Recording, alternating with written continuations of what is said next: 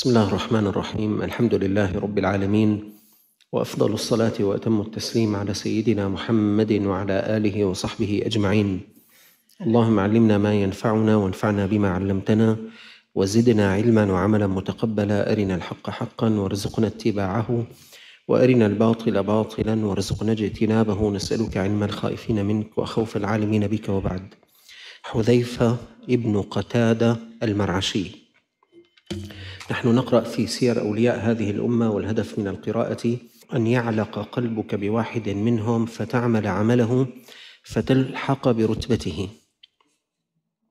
كان حذيفة المرعشي يقول سأل أحد تلامذته قال له هل لك أن أجمع لك الخير كله في حرفين؟ يعني في كلمتين. قلت ومن لي بذلك؟ معقول؟ كل الخير بس بكلمتين. قال مداراة الخبز من حله وإخلاص العمل لله عز وجل.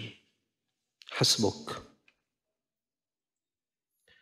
سبق في الخطبة أن الاختصار العالم كله يمضي نحو الاختصار والعلماء عندهم قوة الاختصار. طبعا هو لا يختصر إلا من جمع مسائل الفن هو الذي يستطيع أن يختصرها هذه سير الأولياء. نحن نقرأ في سير الأولياء مشان أنت تمشي في دربهم. قال اختصر لك كل الخير بكلمتين. قال ما هو؟ قال مداراة الخبز من حله. يعني المراد لا تأكل إلا حلالا. يعني أطب مطعمك. يعني دع الحرام. يعني دع ما تشابه. يعني الحلال بين والحرام بين وبينهما مشتبهات. يا شباب نصيحة. لا ترضى إلا أن يكون عملك حلالا مئة بالمئة مو تسعة وتسعين مئة. يا رجال هذه اللقمة الطيبة هذه اللقمة الحلال لها سر عجيب في إنبات النبت الحسن.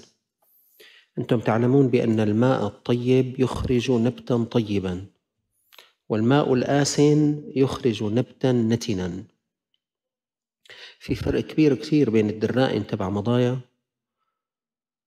والدرائن تبع أرض محول عليها الصرف الصحي.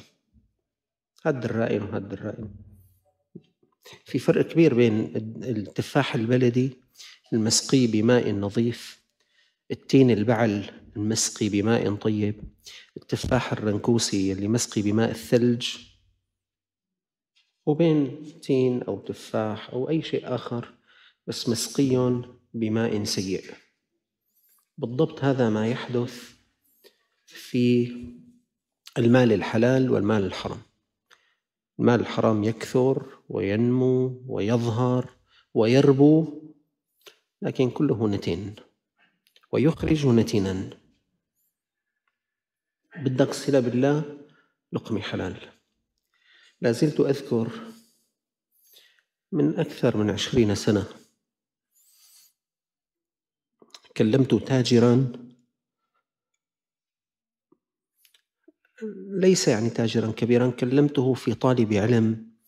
هذا طالب العلم يدرس في كليتين وهو الأول على الكليتين وهو حافظ للقرآن الكريم وهو من أسرة بسيطة. يعني فقيرة جدا. ويأتي إلى جامعاته من أماكن بعيدة. فبيقول لي هذا الأخ الله يزيد خير قال لي خلاص أنا حبعتبره موظف عندي كل شهر بياخذ راتب موظف. ويصيبه ما يصيب الموظفين عندي نرفع ننزل عطلة ما عطلة. وهو يبقى في مكانه يعمل عند الله. ما بدي يعني ما بشوفه ولا بشوفني. قلت له الله يجزيك الخير. جئت إلى هذا الطالب وهذا بالمناسبة يا أخوان هذا عمل خير كبير. لا ندري يعني بجوز هذا الطالب الذي اليوم هو طالب يدرس غدا يصير معلم أمة. فالاستثمار به استثمار رابح. المهم جئت إلى هذا الطالب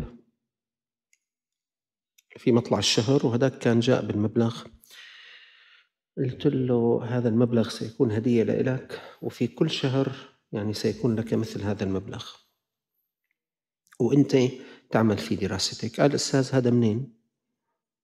قلت له يوجد أخ أنت تفرغ وقتك للعلم وتريد أن تنفع دينك وأمتك. وفي أخ حابب أنت بتقدر بوقتك بذكائك بعقلك بذاكرتك. وفي أخ حابب ينفع بماله. فبتتشارك أنت وياه هو المال وأنت الجهد. قال لي أنا بعتذر. قلت له أنا بريدك أن تأخذهم. قال لي ما بقدر. قلت له أنا شيخك وعم بقول لك بدك تأخذهم. التلميذ بيسمع كلام الأستاذ تبعه. قام صار يبكي قال لي أنا لا أريد. قلت له أنا أقول لك يعني خذهم. معلش مساعدة يعني أنت تساعده وهو يساعدك. والأجر يعني هو يأخذ أجرا يا أخي أنت الله أكرمك بهذا الشيء. هو ما عنده هذا الشيء فساعده. قال لي كلمة الكلام من عشرين سنة خمسة عشرين أكثر. وهو طالب جامعة سنة أولى ثانية.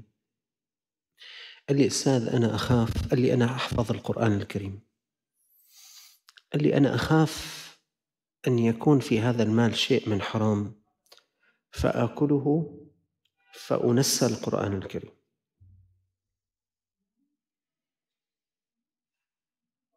سبحان الله في ناس لهم فهم آخر يحيون في عالم آخر.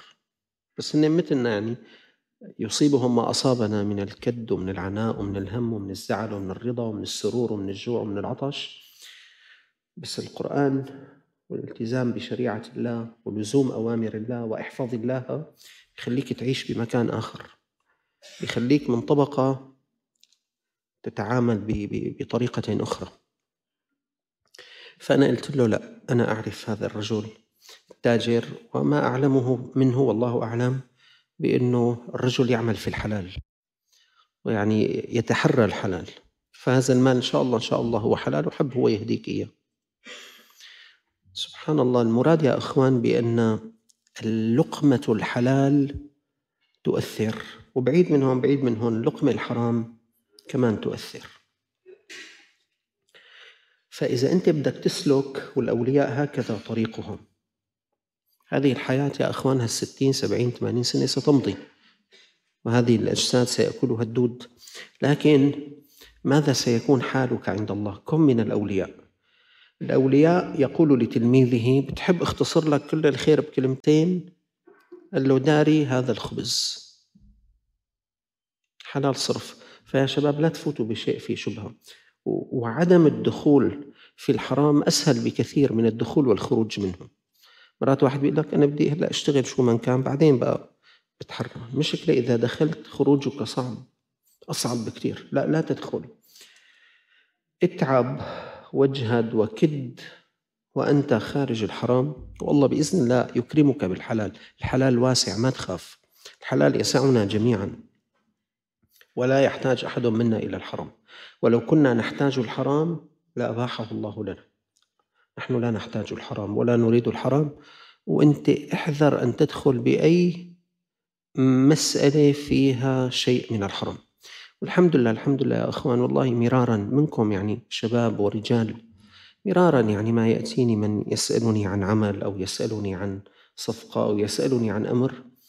وعندما يعلم بأنه حرام يترك. الحمد لله الحمد لله. يعني أكثركم هم بس بقال ابقوا هكذا ومو بس أكثرنا كلنا كلنا. أما الحرام فالممات دونه. الإمام البخاري اسمه محمد ابن إسماعيل. أبوه قبل موته بلغ من العمر قريب سبعين سنة هو في سكرات الموت. الأب إسماعيل هو بسكرات الموت. بنته بتبكي. أخته للإمام البخاري أخته لمحمد. الأب بيفتح عيونه بيقول لها يا بني لم تبكين؟ فوالله ما أدخلت إلى جوفي ولا إلى جوفكم لقمة حرام. لا تبكي يا بابا ليش عم تبكي؟ أنا رايح أقبض هلأ. صار لي سبعين سنة يا بابا ما قربت على الحرم. علما أنه ما من أحد منا أو من البشر إلا وسيختبر بالحرم. وأنتم هلأ كلكم اللي قاعدين هون جهزوا حالكم. وهلا في منكم اختبر ونجح. بيصعبوا له الامتحان أكثر يعني أول شيء يعرض عليك تفاحة بالحرم. سهل الواحد يقول لا هي ما ما بمد إيدي عليها. بعدين والله عشرة آلاف ليرة بالحرم. كمان سهلة بيقول لك أخي شو بدي بعشرة آلاف في الحرم أنا؟ هدول اتركهم. بعدين مئة ألف بعدين مليون بعدين مليار. يعني كل ما نجحت بالفحص بحطوا لك صح وتطلع درجة. تطلع درجة عند ربك وفي رتبة لك عند الله عز وجل. فاللي ما انفحص بيناتكم يجهز حاله. واللي فحص يلزم مجالس العلم والذكر حتى يثبت بإذن الله لأنه الامتحانات لا تنقطع ما دام هذا النفس يتردد في الصدر في امتحان. فبيقول له يا بابا لم تبكين؟ فوالله ما أدخلت إلى جوفي ولا إلى جوفكم لقمة حرم. لازم كل واحد بيناتنا يا إخوان يقول هالكلمة لبنته قبل ما يموت. لازم. طيب شو صار هلأ؟ إسماعيل ما أكل حرام أم شو صار؟ يعني عم يأكل حلال هو ومرته وأولاده قل أو كثر؟ الله أكرمه بعث له ولد اسمه محمد هذا هو الإمام البخاري. صار إمام الدنيا. أنو أربح لك عشرة مليار لما يطلع ابنك الإمام البخاري؟ أنو أكثر رزق لإلك؟ مئة مليار لما يكون ابنك مثل الإمام الشافعي. أما أنت لما أنو أحسن أنت تكون عند الله عز وجل من الأولياء؟ أكيد لما أنت بتصير من الأولياء أغلى بكثير ولا وتأتيك الدنيا وهي راغمة. يعني بعدين إسماعيل ما راح عليه شيء من رزقه أبدا.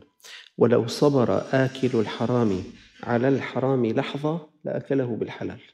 نفسه نفسها بس لحظة اصبر. هي هو النصر صبر ساعة. يعني في لحظة. هيك إيه لا آخذ ما آخذ ارضى ما ارضى. إيه إذا قال إيه أخذها بالحرام. وإذا قال لا ومكتوبة له سيأخذها بالحلال نفسها تعرفوا حكيت لكم مرة وهي مسجلة هي قصة لقمة الكوسة. هذه مسجلة في تراجم علماء حلب يعني هي قصة واقعية. وهي تجري تجري معنا يعني شبيهة بها أكثر أو أقل. قال هل لك أن أجمع لك الخير كله في حرفين؟ قلت ومن لي بذلك معقول قال مداراة الخبز من حله. وإخلاص العمل لله عز وجل. اجتهد أن تحرر. قليل مع الإخلاص خير من كثير وما في إخلاص. وقدمنا إلى ما عملوا من عمل فجعلناه هباء منثورا. الله لا يرضى إلا ما كان له. سبق في الدرس الماضي طيب أنا شلون بدي أحرر الإخلاص؟ الحمد لله أنا يعني مخلص بس في مرات يدخلوا يعني شوائب. أنتم بتعرفوا شلون بيساووا الحليب لبن؟ الحليب مشان يصير لبن بدهم يحطوا له معلقة لبن. السطل مثلا. بس هذا اللبن اللي بده ينحط لازم يكون لبن خالص. إذا لبن مغشوش بيفرطوا الحليبات.